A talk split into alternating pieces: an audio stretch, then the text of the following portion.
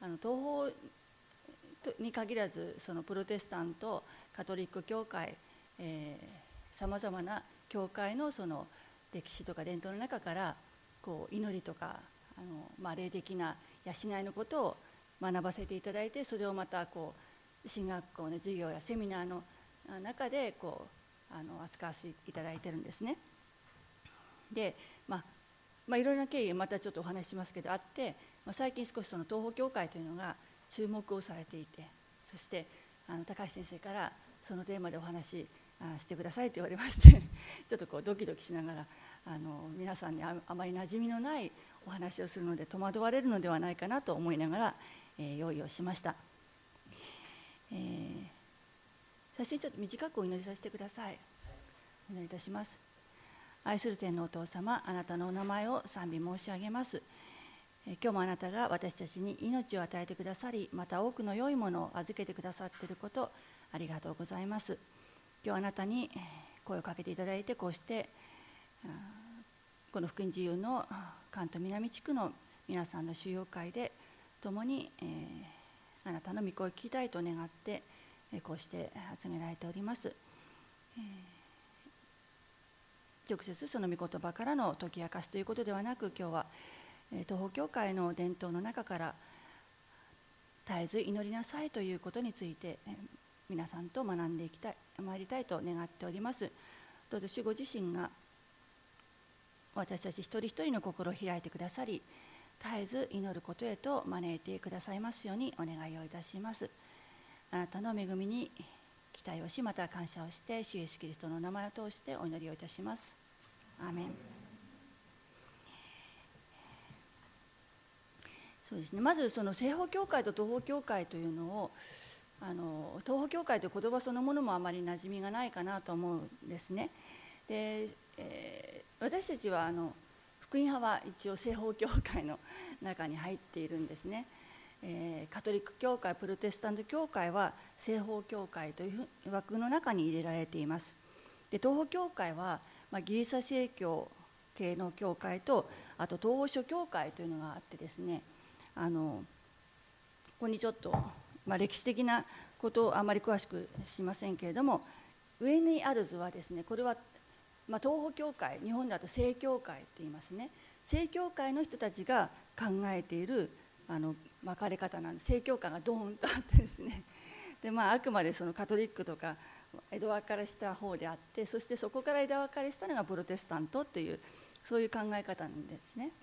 でその前に正教会カトリックと分かれるというのはあの東西教会の分裂っていうので皆さんも歴史で習われたと思うんですけれどもその前に単性論の教会っていうのがヒュッと右に出てますよね。それがいわゆるこう単性論派非カルケ論派と言われる教会で東方教会の中でもあの主にアフリカとかあの中東とかにシリアヤコブ派とかアルメニアとかそういう教会のことであってまたちょっとその今これからお話ししようとする東方教会の流れとは違うんですね。で今日皆さんと少し学ぼうとしているのはそのギリシャ正教系の教会でありますロシア正教とか日本だとロシアから入ってきてあのハリストス教会お茶の水のニコライドいわゆるあの函館のハリストスあの辺はみんな正教会というふうに言われている教会です。で少しだけ私のあの個人的なことからお話しさせていただくとまあ、なんで私がこういう黙想のことをやるのかそしてあの東方教会のことにこうちょっと足を突っ込んでるのかというとですね私自身はあの、まあ、プロフィールに書いていただいたように祖母はロシア正教系のあの家系の、まあ、幼児洗礼を受けてるんですけれどももう私が知った頃の祖母は、まあ、正教会の信徒っていう意識は特に、まあ、あったかもしれないですけども特にそのニコライ堂に通うというわけではなかったんですね。ただ家族みんなが正教会とだったのであの祖母の弟がニコライ堂の、えー、ブラザーだったんですね。でその関係で子供の頃に連れて行かれたことなどがありました。で母も父もミッションスクール系の人だったんですけれども自分自身に信仰は当時なかったので私は全くその無神論的な中で育ったんですね。ただあのある時期にですね、まあ、本当に人生が、まあ、破綻してで本当にこうそれまで全く信じていなかったあの神様の存在でむしろ神様がいたとしても自分のことはこう決して気にかけるはずがないと思っていたその神に、まあ、神らしきものがもし存在するとしたらと思って祈ったんですね。そしてこう自分のこう、まあ、心の平安のために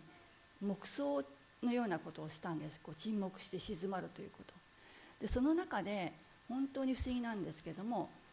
神様が神様はこの世界に存在するらしいというものをこう感じ取らせてくださったんですね。そしてそれがイエス・キリストだということも分からせてくださったんです。それは本当に一方的な恵みによって。でそういう形であのあイエス・キリストがいるらしい。じゃあどうしたらいいんだろう。でその時にも教会に行きなさい。聖書を読みなさいというそういう流しを受けたので教会に行き最初にはその一番、まあ、自分にとって近いと思うそのニコライ堂に行ったんですね。そしたらニコライ堂は何の知識もなく行ったんですけど行ってみたら礼拝のさなかにこうひれ伏す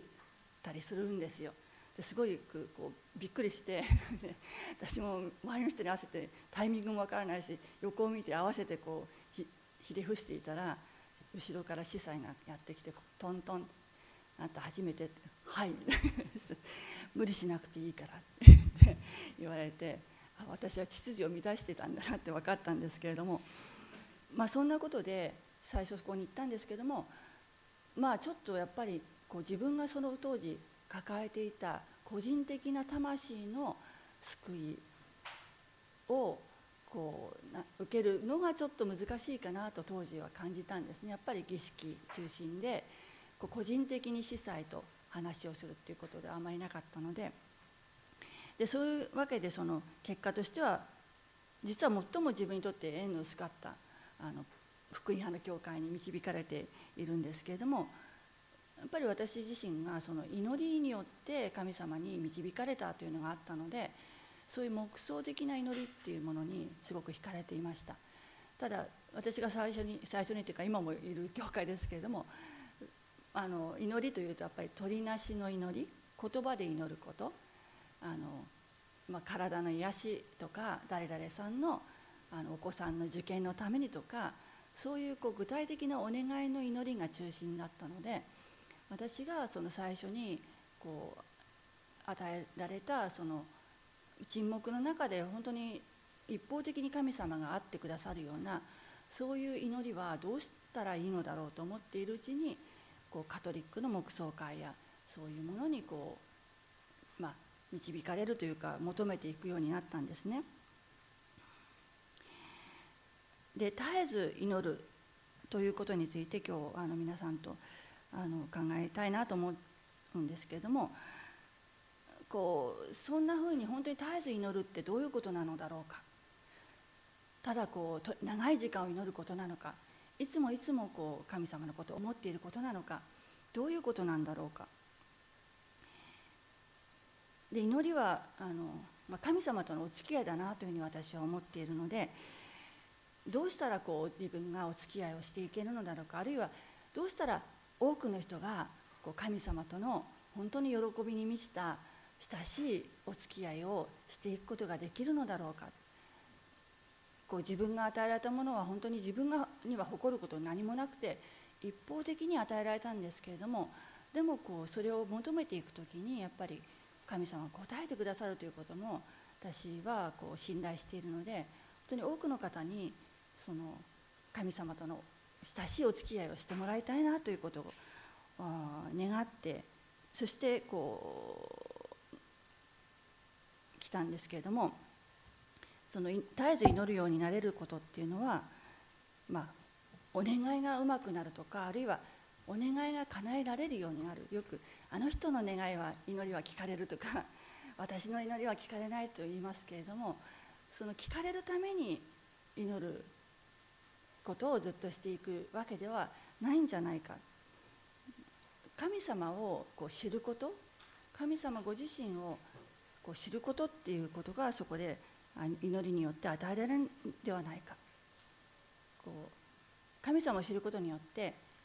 こう自分の願いと神様の願いがこう一つになっていくようなそういうことを神様は求めてくださっているのではないかというふうに思うようになりました。先ほどお読みいただいた聖書で、まあ、喜びと感謝と祈るということが出てきますけれどもこの3つがこう本当にあの一つとのは三位一体のようにですね言葉は違うけれども実はその一つのもの神様とのそのこう交わりということの豊かさのこう現れがその喜びと感謝と祈りではないかなというふうに、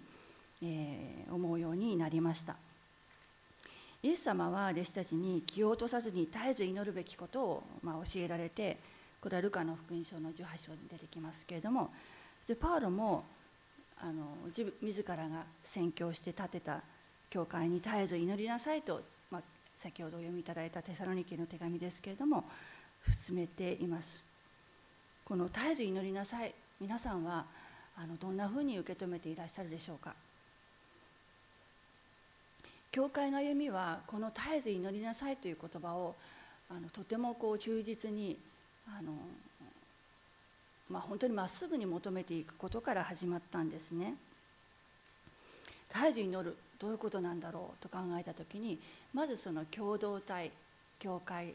や、まあ、あのそういう、まあ、教会の交わりの中で一日に数回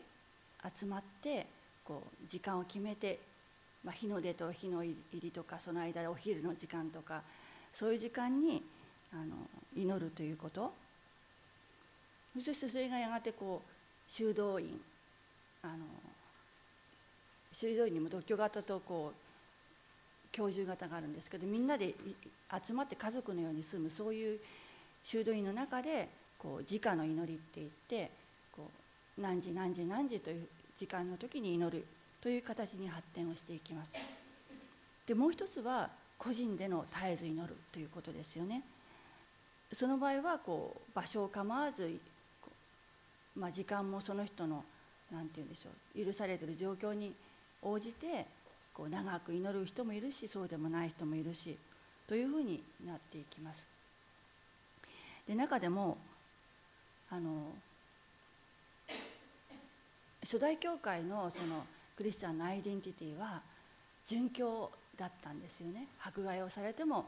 そのイエス・キリストの皆のためにこう命を懸けるっていうところが国境化していってしまうと迫害がなくなってしまうそうするとこう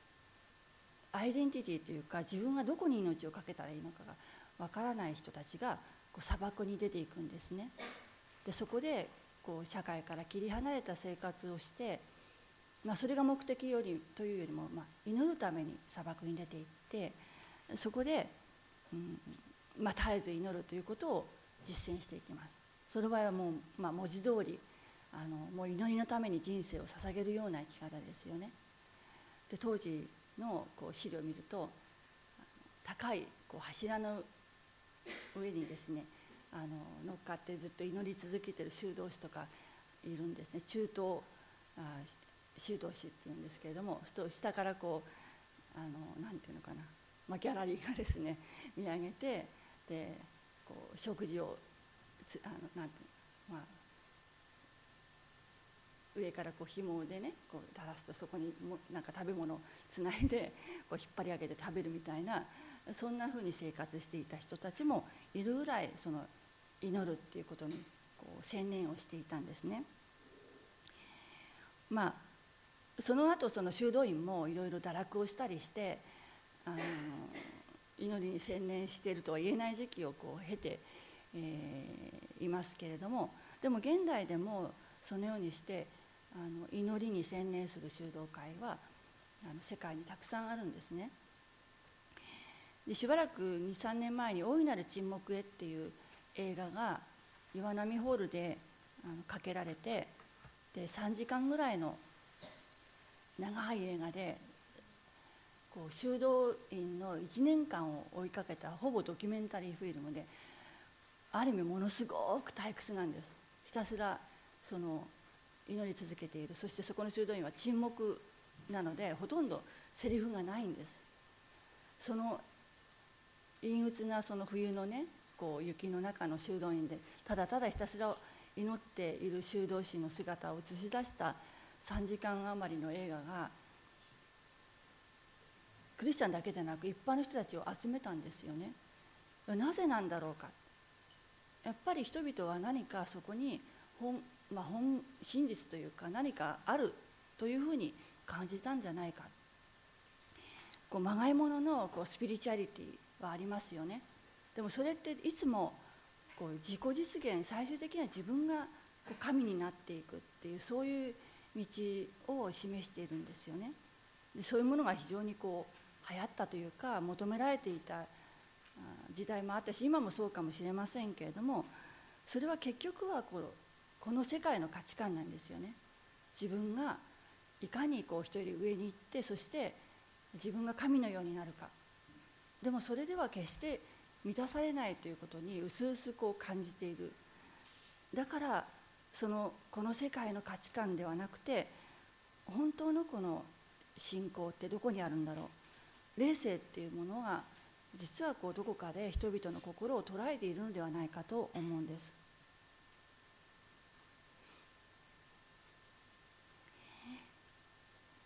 であんまり修道院の話すると長くなってしまうのでそこは飛ばしますけれどもそうですねまあ居住型さっき言った居住型はみんなでこう生活をして規則正しくあのしていくのはこうカトリックの方に発展していくんですよね。やがてこのうん従順製品あの締結とかこうあるいは祈りと労働とかそういうまあモットーができてその中でこう生活をしていくようになります。で一方でこう医学とか自然科学とか美術とか音楽あらゆる文化の担い手になっていくんですね。で一方ででもその世俗化していってしまう。で東方の修道院の方はあのもう独居型のそのさっきの祈りに専念する人たちの伝統を色濃く引き継いだんですね。まあもともとその砂漠のホラー穴でひたすら祈っているというこう人たちの伝統を受け継いで今でもまあ今はそのホラー穴であの祈る人たちはいないかもしれないですけどもあのアトス聖山アトスっていうのがありますよね。女性は入れないので私は残念ながら行けないんですけれども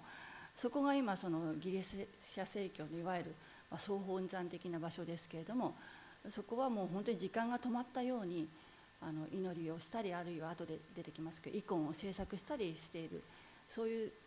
施設をしている人たちがあのいるんですね。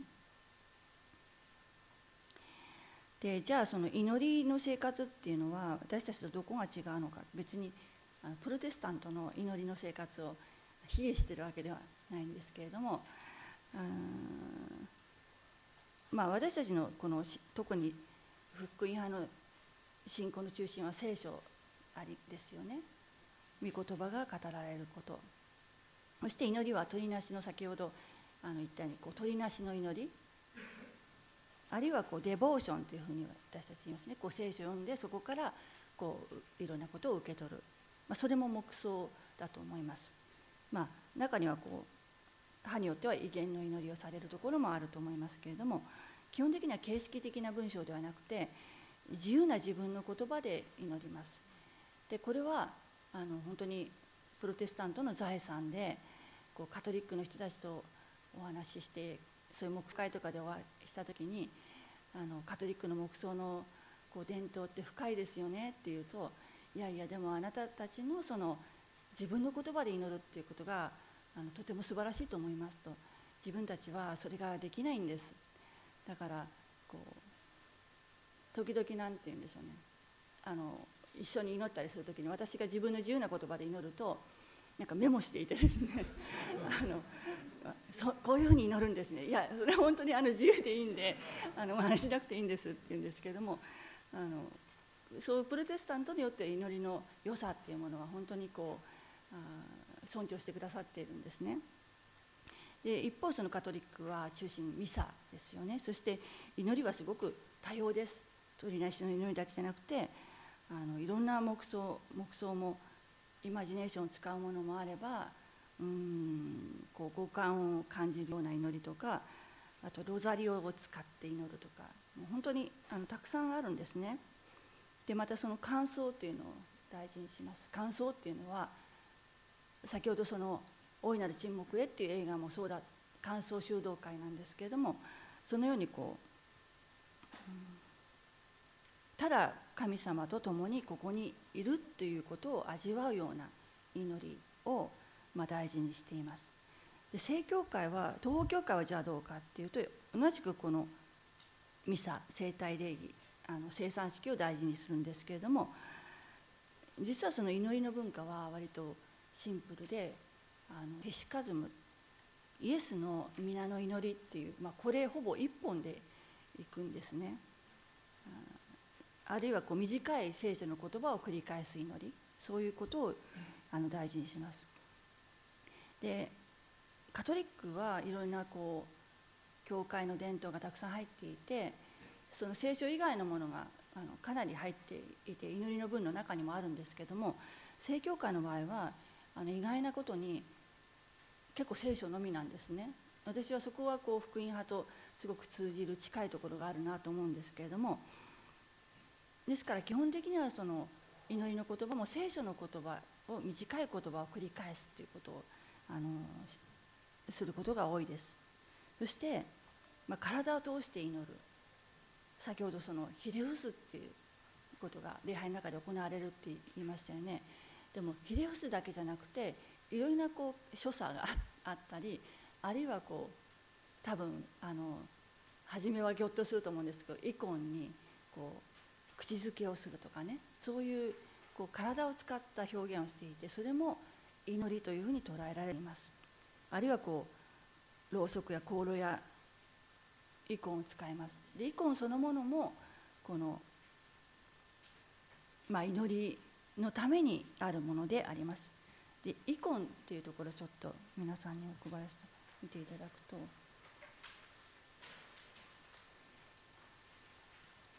で東方の教会ではキリストこそ神のイコンであるというふうに考えられています。見えない神の姿が受肉して目で見える人間の姿になられた。でそれをこう写し取ったのがイコンなんですね。でイコンは崇拝よくイコンは偶像礼拝だっていうふうに言われますけども決してそうではなくて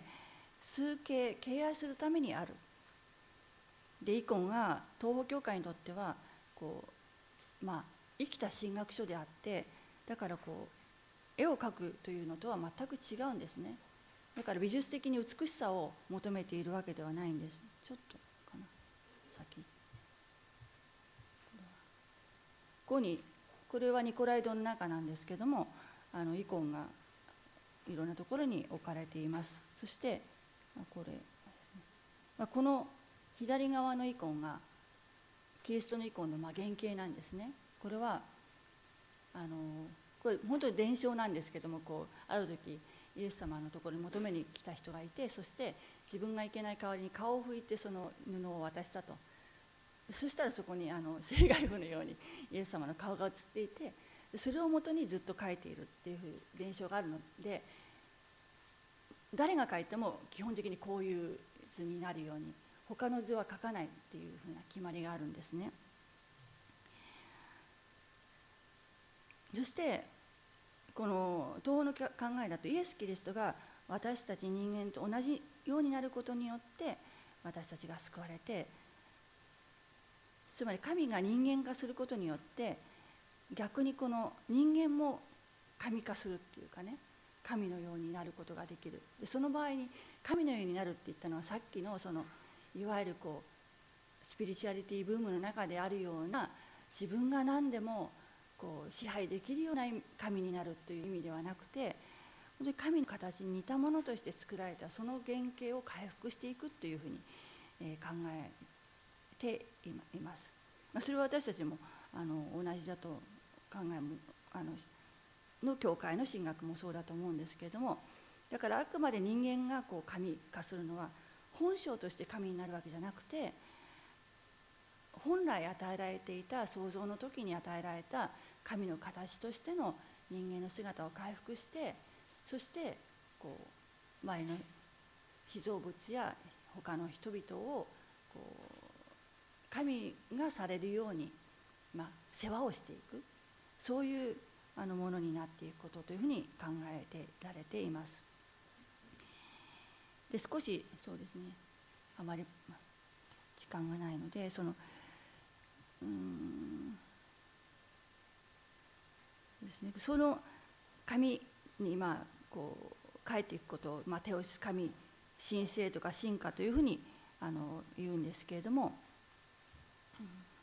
まあ、この考え方が基本的にあるのでこう物質やあの他のこう制度とかに対してもこの人間が回復したことによって物もこう聖なるものに回復していくそういう考えをしているんですね。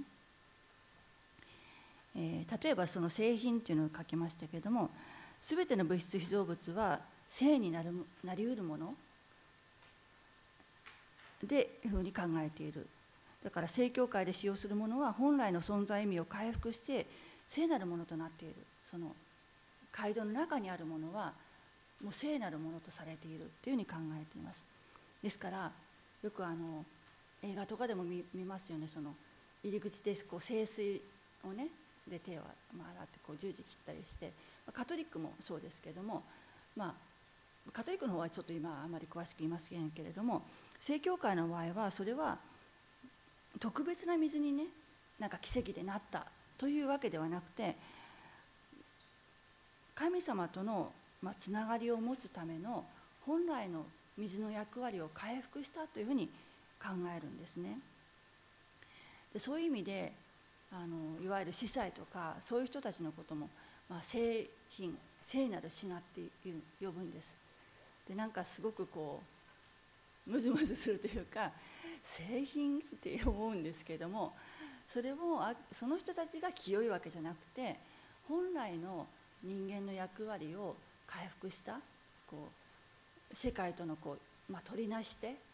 祭祀の役割を回復したという意味で製品というふうに言うんですね。で聖堂もそのような意味であこれちょっとニコライ堂上から写しましたあの別にニコライ堂だけじゃないんですけども多分一番皆さんがもしかして行く機会などがあるかなと。で、まあ、十字とこう丸組み合わせていますけどもこの聖堂もこういうこう世界観があるんですね、まあ、聖堂そのものが宇宙でありまたその人の体であるあのというふうに考えています。こう丸いドームはこう天をかたどっていますし、えー、あの下の部分がこのようでそしてあのいわゆる何でしょうね。こうこうまあ正常と非正常という言葉使ってますけどあの旧約聖書のように非正常に人が、まあ、入れない司祭だけが1年に一度入れるとかそういう信仰ではないんですけども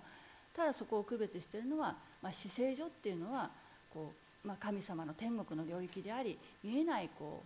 うやがて私たちが行く天を表しているでそしてその方や聖女の方は、まあ、いわゆるクリスチャンのいる場所であってそして啓蒙所っていうのは未信者あるいは正教会以外の人は この啓蒙所なんですね。だから私たちがこう正教会の礼拝に出るとこの啓蒙所のところにいることになります。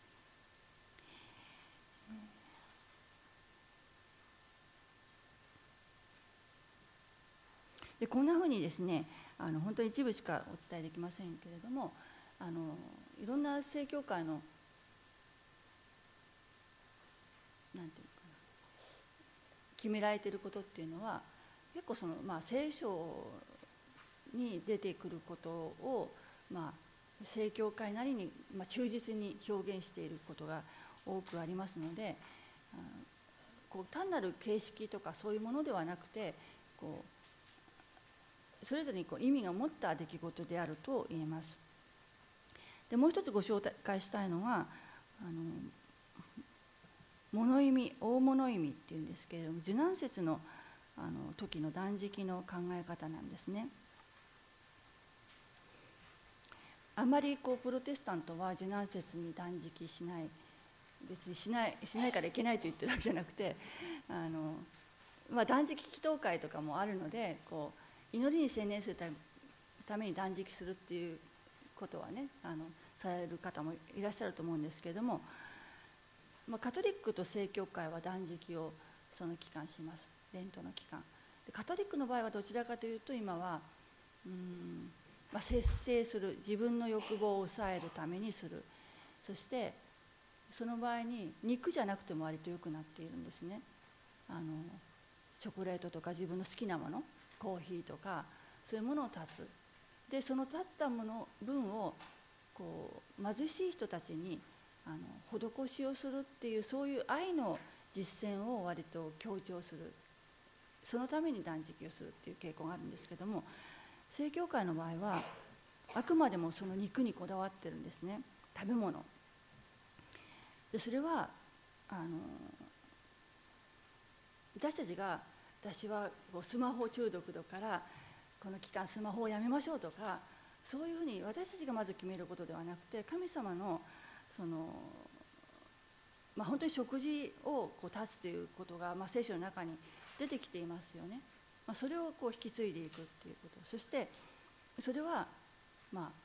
神に依存しなくては生きていけない。食べ物がなくては自分は生きていけないということをまずあの自覚するため。そしてこう過度の食事から自分の体を解放して、まあ、祈りを祈りにまあこう専念するというか祈りをしやすくするために、まあ、こう食べ過ぎてお腹いっぱいになっちゃってみたいなことからこう解放されるっていう必要がある。で単なるその節制ではないっていうのはさっきその製品っていうのがいろいろこうなんていうの人間の回復によって被造物も回復されたっていうのがあるようにその関係の回復なので食べ物との関係も回復するっていうそういう意味があるんですね。だから本来神様が愛の食べ物として人間に食べ物を与えてくださった。でもこう人はまあ、あのアダムとエヴァのところで食べ物だからつまずいてるじゃないですか。その与えられた食べ物を自分の欲望というかそのために食べたっていうところから始まっているのでだからこうもう一つの食べ物との関係を取り戻すっていうことをとても大事にしているんですね。でそのまたその物質的なものや精神的なものスマホを断つとかそういうことではなく食べ物っていうのはこうなんかそこにはこう私たちの現代人の発想として、まあ、食べ物のことよりもそういう精神的なもののことの方がこう自分にとっては、うんまあ、重要というかねそういう考え方があるけれどもそこを区別をしないこう体にまつわることそういう食事とかそういうことがもう同じように等しく自分にとってこう影響があるものとして捉えるということがあります。そうですね少し読みますと人は生きるために自分自身のうちにこの世を取り込み自分自身に血と肉に変えなければならない。人は彼が食べるところのものでありこの世は人のために全てを包み込む。一つの食卓である。この食卓のイメージは聖書全体を通して創造から終末まで命の中心的なイメージである。イエス様ご自身が私が命のパンでありで、ね、そして命の水でありますよね。そういうふうにこう食べ物として神様がこう、まあ、愛をこう食べ物として差し出してくださった。イエス様も食べ物私たちの食べ物として与えられているという時にやっぱり私たちがその食べ物との関係を回復することによって本来のその命というのを取り戻していく、まあ、そこに、まあ、そういうあの考えが、あのあっての上であります。でそうですね、まあ、正教会で皆さんもし機会があれば復活祭など行かれるとすごく興味深いと思うんですけれどもあの暦がちょっとずれてるので私たちの復活祭と違う時に行われることが多いので、まあ、イスターの時はなかなか 行きにくいですよね。私たちも忙しいので。でもあの東方教会正教会の復活祭がずれた時に行ってみると、まあ、徹夜で復活祭やっていて、えー、戦前はこうまあ提灯が出てですねお茶の水の町全体があのお祝いをしてそして深夜に電車が走ったそうです。そのぐらいこうその地域に根ざしていた。そして復活を何よりも祝うですね。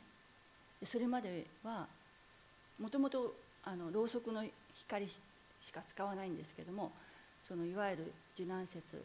の期間はますます暗くしてろうそくを少なくしてもうイコンがぼんやり見えるぐらいにするんですね。それは私たちはどんなに神を知ったと思ってもそのイコンそのろうそくの光でぼんやりイコンを見るぐらいにしか神を知ることはできないということをこう表していてそしてやがてその復活祭の時に年に一度だけその、まあ、シャンデリアとか照明がバッとこうこうとつけられてあの主イエスキリストは復活されました。実に復活っていうことを本当にこう声に出して喜び合うんですね。でもう一つ、えーとですね、正教会の時価というのを載せました。これがその先ほど言った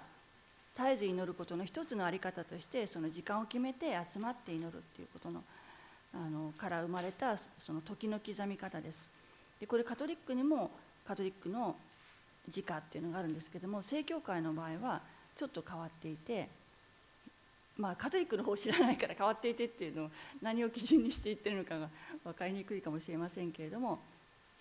週の終わりの安息日が、まあ、創造の完成というふうに考えられていて週の初めの手術が、えー、まあ、復活のねイエス・キリストの復活であり天地創造の初めの日であり新しい時代の天地創造をこう覚えるというふうに考えています。ですから実際1週間なんですけどもこう8日っていうサイクルを意識するんですね。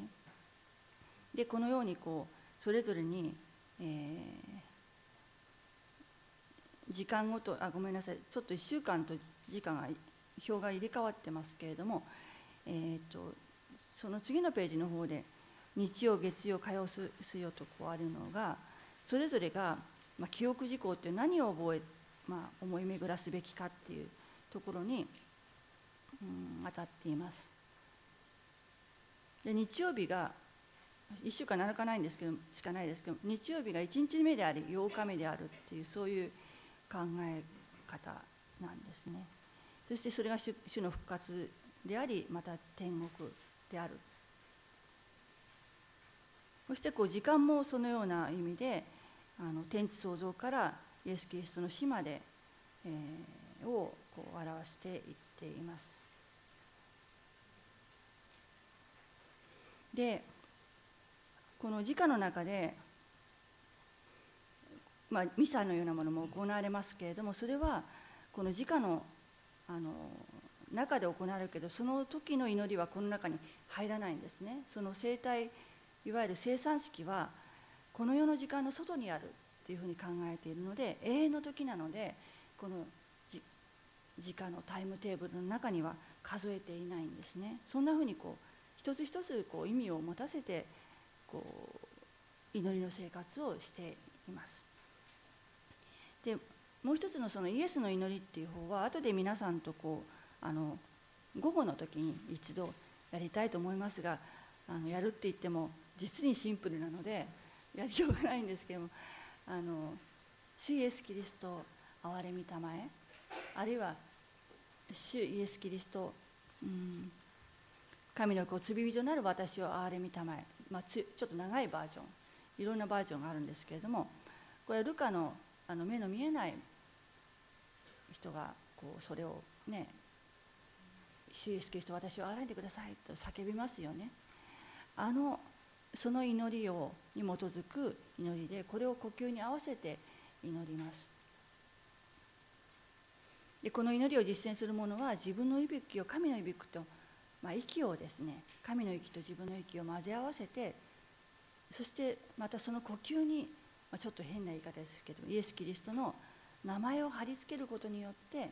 まあ、イエス・キリストと出会って一つになるというそういうあのことを目指しています。そしてこうそれを繰り返すことによってあのイエス・キリストのあの主の変容のところであそこに三位一体の神様が現れているでそれをそのあの変容の光を見るかのようにこう三位一体の神を味わう味わうというかそこからこう照らされて自分自身を見るというようなことを目指すんですね。まあ、言ってるとなるんだそんなことがあるんだろうかと思いますけれども、まああのまあ、それを求めてずっと祈り続けてきている。でもこれもあの、まあ、東方教会の人たちが勝手に考え出したわけではなくて、まあ、初代教会から始まっているんですよね。初初代教会でイエスの皆を呼び求めるっていうことが出てきますよね。でイエスの皆そのものが祈りだった。それはイエスよ主イエスキリスト主よっていうだけで信仰告白だった当時。当時主っていうのはローマ皇帝でありローマ皇帝への忠誠を使う使う言葉だったんですよね。ローマ皇帝が主と言われていてそれを主イエス・キリストってこの一言が自分の主自分の王はイエス・キリストであるという命がけの告白であり祈りであった。でそれをこう祈る。その絶えず祈る主イエス・キリスト主イエス・キリストとあの祈ることから始まったものであってそしてやがてそれがバルテマイの主イエス・キリスト我を憐れみたまえとこう一つとなってこのキリエエレーソンキリエエレーソンってあの曲で聞いたことがあるんじゃないかと思うんですけどもそのキリエレーソンというものにこうつながっていきました、えー、これもう終わりですよね。12時までですよね。えまだ大丈夫なんですか？え何分までなんですか？あそうですか。はい。そうですね。でまあこの祈りはですねあのちょっとこうヨガの呼吸のとかあるいはイスラムの神秘主義なんかとも似たところがあるので一時期すごくこう批判されたことがあってあのちょっと下火になったんですけども、まあ、ロシアの方でこうもう一度掘り起こされてで今はこう極端なその呼吸法を使ってあの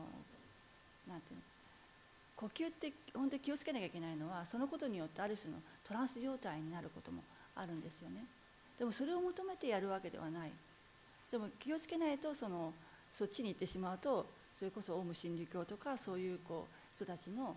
祈りになってしまう。でも本当にその自分の呼吸というものをちゃんと味わうというか息を私たち神様から与えられたものなのでその息を本当にこう神聖なものとして受け止めそして自分の体から出ていく息を意識してそこにそのイエス・キリストへの祈りを乗せていく時にそうですね。あのただこう沈黙して何か雑念を追い払うとしても雑念はなかなか消えないものですよね。で悟りを開くために祈るわけでもないんですよなんか無我の境地になって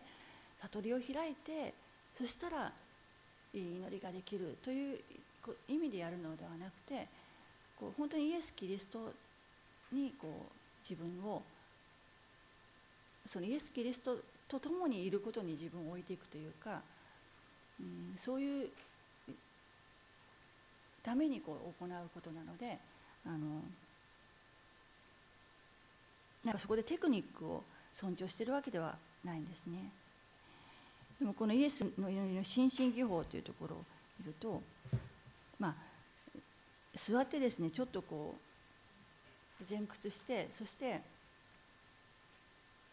あのおへその方をね見る ふうにするそうなんですけどもそして呼吸をコントロールしながらまあ、主イエスキリストを我々見た目繰り返していくんですけども。これを、まあ、なんでこういう形をとるかっていうのはあもうこの主イエスの皆の祈りや心の祈りっていうテーマだけでもうたくさん本が出ててですねこの祈りについてだけでこのぐらいの分厚い一冊の本があるぐらいなんですね。ただ単純にそのちょっとお腹の方を見ながら祈るっていうだけなんですけれどもでそれにはこうマヌース知性を心に入れるっていう意図があります。それはこう心の本来のあの座はこう、まあ、心臓というかねなんだけれどもこう私たち頭に行きがちというか頭で考えることが中心になっている。それをこう、まあ、心に下ろしてくるようなそういう意識であの行うそうです。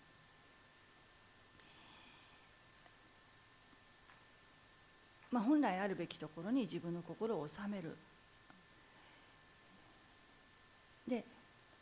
ただそれをこうやったから必ずしもその本当にイエス様神様と共にいるその乾燥の祈りの状態であのなんか三密体の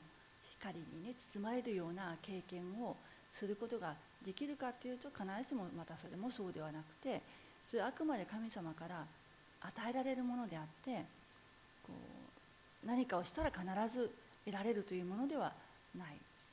でそれをただ、ま、待ちながら祈るんですね。でもだからじゃあ何もそこで与えられなかったらそんなことしてる意味がないじゃないかと思うのがすごく現代的な考え方でそうではなくてその時間そうやって神様を求めてただ神の前にいるという時間を持つことを決して神様はこうないがしろにしない方だと思うんですね。そこで何かを得るのが目的じゃなくて神様と一緒にとどまるということにあのとても意味があると思うんですさっき最初にその神様とのお付き合いというふうに言いましたけれどもお付き合いには時間がかかるじゃないですか。知り合ってちょっと気があってもやっぱり長く付き合ってみないとわからない。そして毎日一緒にいたとしても私たちにとってイエス様はいつも一緒にいてくださる方だけれども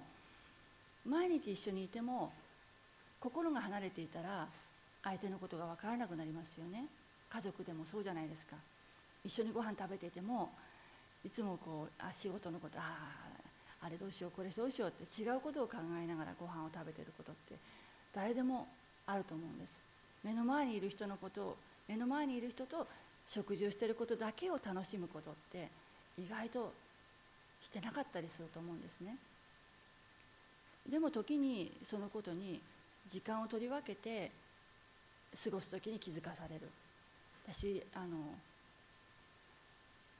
このこといつも言うんですけども母とね1週間ぐらい旅行に行った時に母が「嬉しいわ嬉しいわ」とずっと言っててそしてある時何が一番嬉しいかっていうとこの旅行の期間はあなたはは私のことだけを見てくれるって言われたんですね。普段そのややれ電話がかかってきたメールがどうとかいつも心が他に行っていた。そのことに気づかされた時あ神様との関係もそうだろうと思ったんですね。いつも一緒にいるから神様といつも一緒にいますよって思ってても心がそこにない。でも時々こうやって時間を取り分けてあの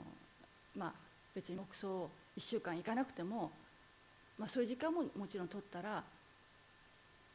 今まで気づかなかったことに気づくかもしれない。そういう時間を必ずそこに意味がある。忙しくても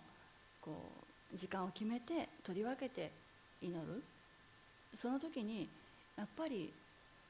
決して無駄にはならない何かを感じるとか感じないとかじゃなくてそこにただイエス様と私は一緒にいますよっていう時間そのことが必ずその